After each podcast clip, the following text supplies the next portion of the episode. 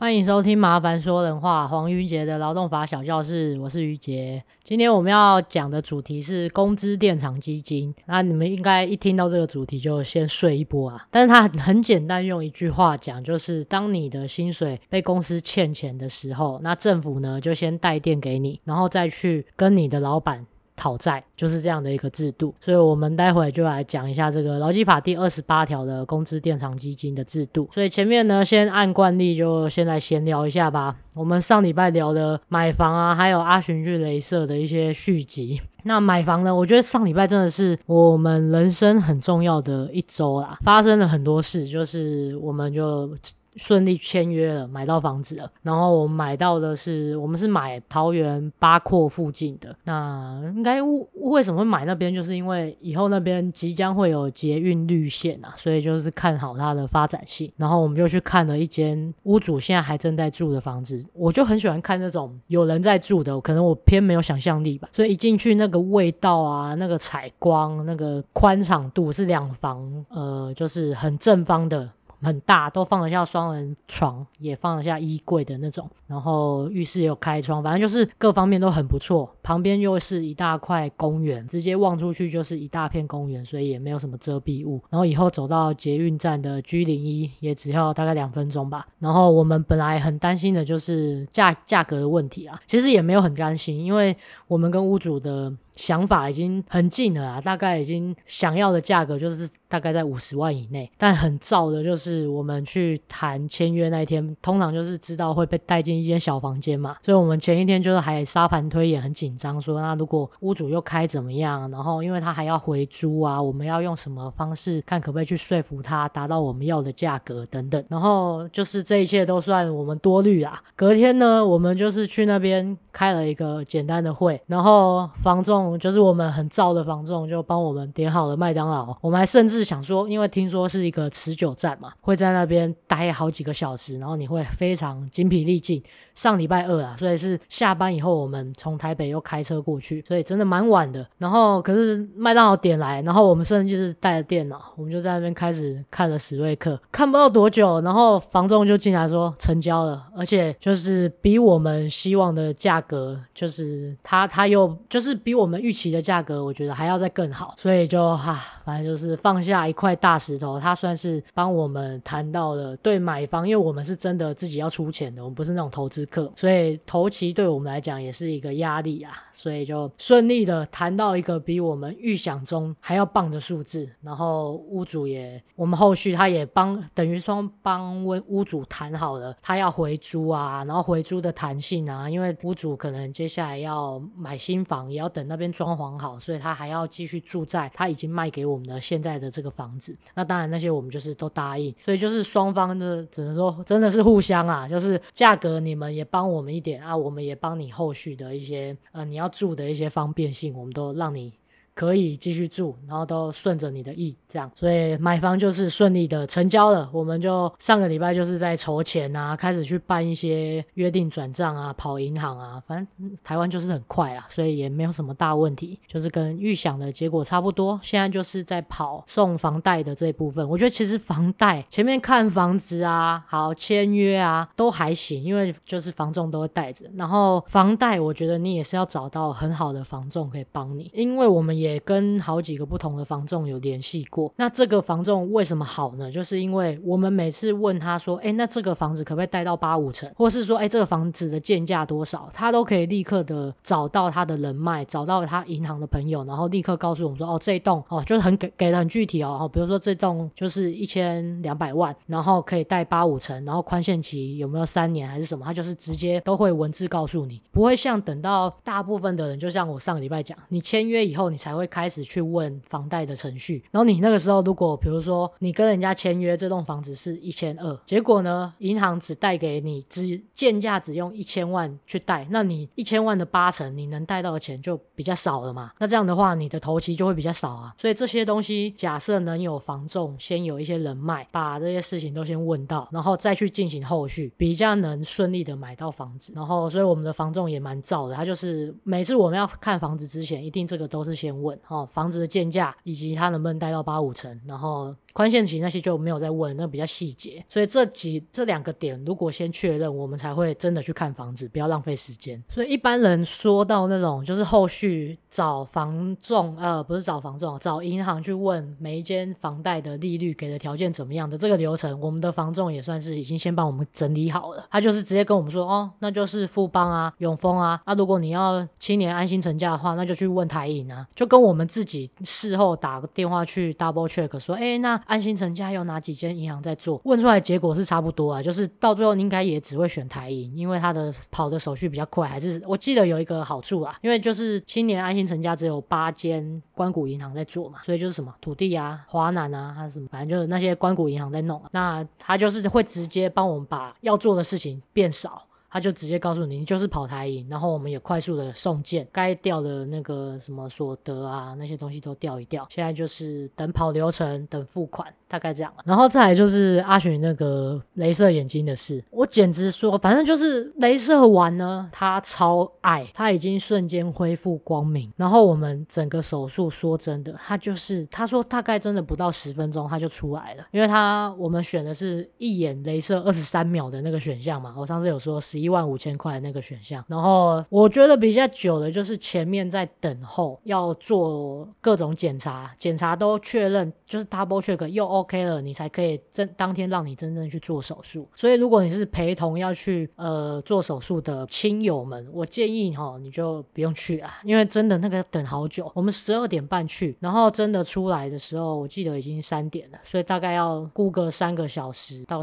三个小时左右。然后前面都在，他就是各种检验，一直做一直做。然后基本上你亲友亲友去就是无聊的要死，你就是可能去隔壁逛逛街。但是我就是觉得你们不用去啊。啊！你们就真的等到什么时候需要亲友的协助呢？就是他。刚做完手术会点一些什么散瞳剂，然后会眼睛模糊啊，看不到路啦，所以需要有人把他带回家。然后阿寻就是刚当天做完，其实他他说也不会痛，然后只是可能做完的一个小时以后就开始眼睛会很畏光，他甚至回家以后就叫我灯都不要开，他觉得很不舒服。所以在我载他回家的路上，我们就骑机车去。回家的路上他就已经觉得不太舒服，然后眼睛就要一直闭着，戴着那个医生给的那些就是。太阳眼镜那些遮光的，所以最不舒服就是做完手术大概一个小时后到五个小时内，因为他那天就会很不舒服嘛，回家就开始一直躺着睡觉，一直睡一直睡。我觉得好像恢复的这样挺好的哦，因为医生有特别跟他说，你那个手机啊三 C 产品。做完当天绝对不能用，那他也就因为他很不舒服啊，他也真的不想用，所以他就一直睡觉。我整个晚上，因为我那天在讲课，讲课讲了两个多小时，他还是照睡。他那天行程真的超扯，我们大概四点到家，他就一直睡，睡到晚上十点半。啊，中间就是我叫他我煮好饭，叫他起来吃个饭，就这样而已。然后他一起来以后，他说他就超惊讶，因为他躺在床上竟然可以看到冷气的温度，因为通常是小小的。然后他起来以后，他就像 K 笑一样，看着家里所有的字，他就看到。东西一直把它念出来，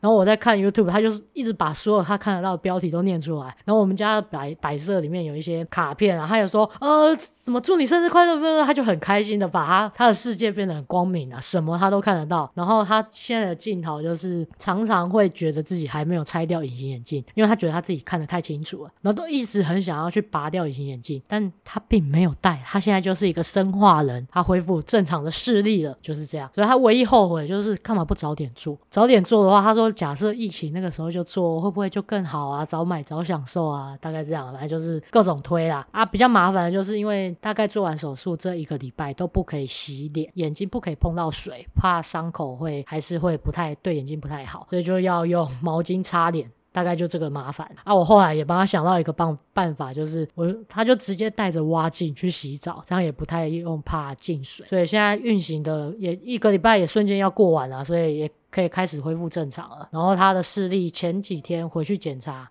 已经恢复到零点八了，但我觉得他看到的东西跟我我本身应该是一点零或是一点二啊，我有点忘记了。就是他看到的东西跟我几乎是差不多，所以我觉得恢复的非常快，然后也没有大家说的那种什么水雾感很久，他没有，他就是那天做完手术当天睡了五个小时以后，几乎就恢复正常，隔天就开始正常活动，然后我们开车出去，他也可以开车，就是大概这样吧。非常推大家去做这个镭射眼睛的手术啊。然后呢，上周我还去跟了。的身障的朋友们讲了一堂劳动法的课。其实我明天还要再去再讲两二点五小时。然后我本来就是因为我常常帮身障的团体讲课，但是是帮身障的旧服务员。帮他让他们了解一些劳动法令，可以让他们去辅导他们所带的身障朋友。所以，我上礼拜算是我第一次真的帮身障朋友讲课。所以，就当天，因为他们有呃智能障碍，也有精神障碍，然后也有肢体障碍，各种身障的状况都有，大概二十个人左右吧。所以，其实要讲课前，我也蛮紧张的，不知道我平常的互动方式他们能不能听得懂。所以，但是就是我可能多虑了。那一天呢，我就是带着比较呃有耐心的心因为我平常是一个没什么耐心的人，那我就是多讲，把我平常要讲的课程内容多重复几次啊，多复习几次。但我就是我觉得我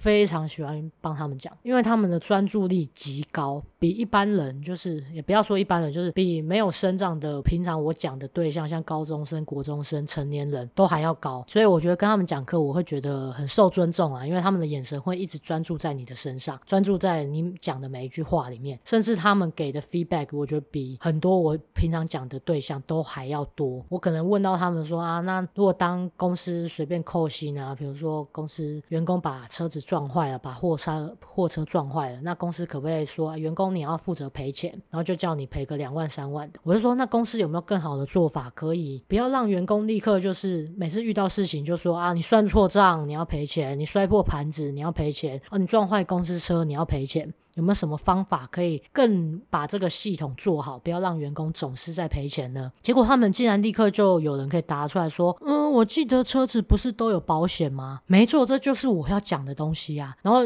另外一个人又说：“嗯，我觉得要赔多少钱，看可不可以一开始都先讲好。”对啊，没错，我觉得其实我们要教的法律也不是太难的东西，就是平常做人处事嘛。你平常从幼稚园开始，从国小开始，你做事老师要罚你之前，不都应该先把游戏规则先讲好，所以就我要我要上课。告诉他们的结论也很简单，就是你先买保险，就是你先把游戏规则讲清楚。但是我很少在呃，我以前在讲同样的主题跟其他团体的时候，他们都反而不会告诉我这些解答。我不知道可能是分心了，还是不敢随便把他们想到的东西讲出来。总之就是跟他们的呃身障团体的这个互动，我觉得非常开心。然后也觉得他们就是虽然是身心上面已经有一些障碍，但是他们并不会因此就觉得自己缺了一块还是什么。他们就很努力的在学习，然后也想要把自己的生活过得更好，所以就让我想到我，我其实在，呃我的粉砖上面常常有一个同学跟我互动，然后呢，他的互动都会让我觉得。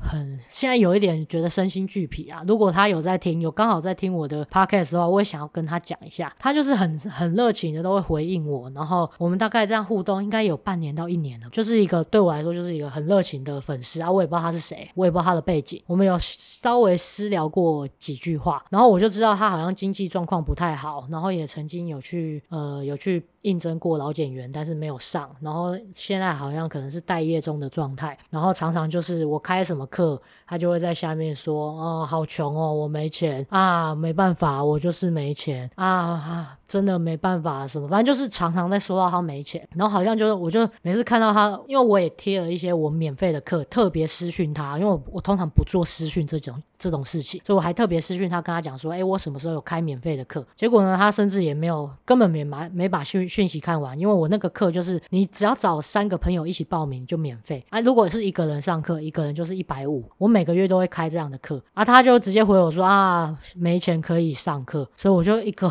一肚子火，就想说干，我就是好心跟你讲，你你讯息也不读完，又不是说啊，就你就凑三个 email 给我来报名就免费啦，又没有要叫你花钱，花钱的课我才不会贴给你。我也懂你的经济状况啊，所以我就觉得你们不要一直吼，就是看到就是有点。嗯，怎么说呢？我去看完《身障者》，然后再看他一直在我的粉砖留言，自怨自艾嘛，就是一直把没钱这件事，你一直讲一直讲，就你有听过吸引力法则？你一直讲一直讲，你就真的会没钱。你就去有很多事情，有很多免费的讲座，我都会专门贴给他。有很多单位都会主动办一些不用钱的讲座啊，你就是要善用这些资源，然后你去就是去报名，就这么简单啊！不要一直都觉得好像你不去做点什么。然后世界上都亏欠你，好像你就是只能在那个框框里面活着。所以每次看到他的留言，我现在都已经觉得疲惫。虽然你只是一个我不太认识的人，但是我也是很真心的想要嗯回应你，然后想要告诉你这件事，不要再画地自限，去改变吧。你的人生不会只有这样，好不好？如果你有听到的话，拜托你像我遇到的那些生长者一样，勇敢的，就是去回活出你自己的人生，好不好？没钱这件事没有那么严重，你可以变得很有钱，好不好？啊，接下来就是回到正题来讲我们真正的劳动法令。哎呀，不想听的就自己放空一下，好不好？会来讲到那个工资垫偿基金这个东西，是因为最近有一个新闻是台中牛排馆，它就是欠薪啊，欠了三十一位员工八九月的薪水都没有拿出来。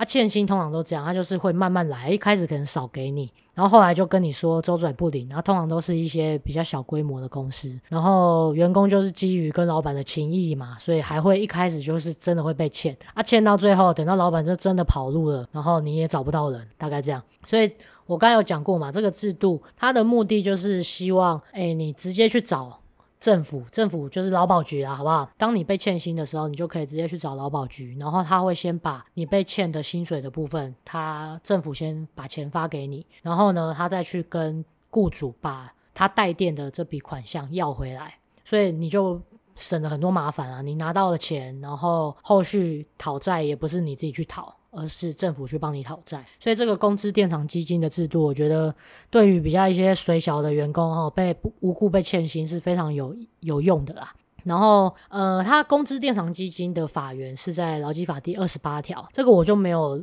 纳入任何的我的正式课程去讲，因为它真的太小条了，所以我想说今天干脆就用录 podcast 方式写文章的方式，你们大概知道一下就可以了。然后它主要有两个很重要的东西，第一个就是在讲它的债权顺位，那第二个才是我刚才讲的工资垫偿基金的部分。那什么是债权顺位呢？就是我直接举个例子啊。因为你的老板哈，他欠你薪水的时候，他一定是代表他资金周转不灵嘛，所以我们呃看到那一则新闻，也看到很扯，就是直接一堆厂商，因为也知道说老板要跑路了，所以呢，厂商就会，厂商是。把机器原料卖给公司嘛，所以公司要付钱啊，那些牛排馆要付钱啊，所以他当他知道公司已经付不出钱的时候，所以那但那一天我看新闻，就是所有这些机器原料设备，比如说卖牛排给这些牛排馆的公司呢，他就会他就自己赶快跑去牛排店看，把什么可以搬的机器设备都搬回去，不然他知道老板付不出钱啊，尾款都还没付啊，那这样不就是成交了一笔？呆账吗？所以这种状况下呢，为什么会讲到债权顺位？就是因为老板的债主不止你员工一个人啊，他可能厂商也是他的债主，然后他可能也把呃，比如说房子拿去呃抵押哦，跟银行借钱，所以债主要来讨债的时候，可能员工也是债主，银行也是债主，厂商也是债主。好啊，那当这个时候，如果老板只有一笔钱，比如说他把房子到最后没办法。呃，拿去借钱嘛，然后你没办法还钱的时候，银行会干嘛？就是会法拍你的房子嘛。好，那我们假设说法拍了这栋房子，然后拿到了一百万好了，那这一百万到底要先还给谁？现在好多人都被欠钱啊，厂厂商被欠钱，银行被欠钱，员工也被欠钱，所以这个劳基法二十八条它就是特别有写到说，当大家都被欠钱的时候，那员工呢，身为员工，他被欠薪六个月的部分。以及他的退休金跟资遣费的部分，这三种钱的顺位，它会跟这三种钱的顺位，它会跟第一在呃第一顺位的抵押权、职权、留置权，你们这三个权呢，就假装它就是抵押权，好不好？我们最常接触到的就是我们刚才讲的，就是我们把房子拿去跟银行借钱，那是不是拿到了房贷？可是如果你房贷缴不出来的话，银行就会干嘛？因为你的房子抵押在银行名下嘛，所以银行就有资格去法拍你的房子，然后拿到你欠到他的，你欠他的钱。所以这个抵押权就是这样运作的。那现在就是说。哦，那即便哈、哦，比如说银行去法拍了这个房子，拿到了这个房子卖掉一百万，那不会说钱都只先还银行，因为呢，劳基法二十八条这个地方就是说，员工被欠钱的这个六个月欠薪的部分，还有他的退休金、资遣费，他都会跟这个第一顺位的抵押权这些权利呢，它是在同一个顺位上面，所以大家都会照比例去拿分到这一百万，这样听懂哈？就不会说哦，以后都是银行先拿到债主呃债务人的钱，这样听懂啊？这这一百万不会只还给银行，而是看说哦好，那假设银行欠呃我欠我这个老板欠银行五十万，然后欠员工一百万，欠厂商也五十万，那这样是不是总共比如说两百万的扣打？那这样就会你们就是看四分之一、四分之二、四分之一嘛。各是这样的比例，那这样一百万再去乘上这个什么四分之一、四分之二、四分之一，去各自看说，那这一百万要怎么去还给银行、员工或是厂商？至少可以确定你是在员工的身份在第一顺位可以拿到这个钱。好，这个就是债权顺位的意义。因为以前哦，在还没有这个法条的时候，就会发生像我刚才讲的，当银行去法拍，那第一顺位的债权人是谁？哦，就是拥有抵押权的这个银行嘛，所以银行就是会把整笔钱哈，比如说卖了一百万的这个房子，他就整笔一百万都可以拿走。那对于其他的债权人就很。很不公平啊，因为我身为员工，我也被欠钱啊，那我永远都拿不到这笔钱，所以才会多了这个债权顺位的这个法条，哦，让员工的债权顺位也有被保障到。好，所以第一个债权是顺位的概念就是这样。那第二个才是我们今天的重点啊，工资垫偿基金。那这个重点也就是我刚刚一开始前面就讲到的，它就是呃，它是劳保局的一个制度。那平常呢，我们在讲缴那个劳保费、就业保险费的时候，每个月其实雇主都有在缴这笔钱，但是因为保费非常少，所以基本上可能也没什么人发现他自己在缴这笔钱，因为他的保费是员工薪资的万分之二点五，所以也就是说，以公司的，因为这笔钱是呃雇主来缴，员工是不用缴的，所以雇主比如说啊、我这整间公司好、员工所有的薪水一个月是一百万好了，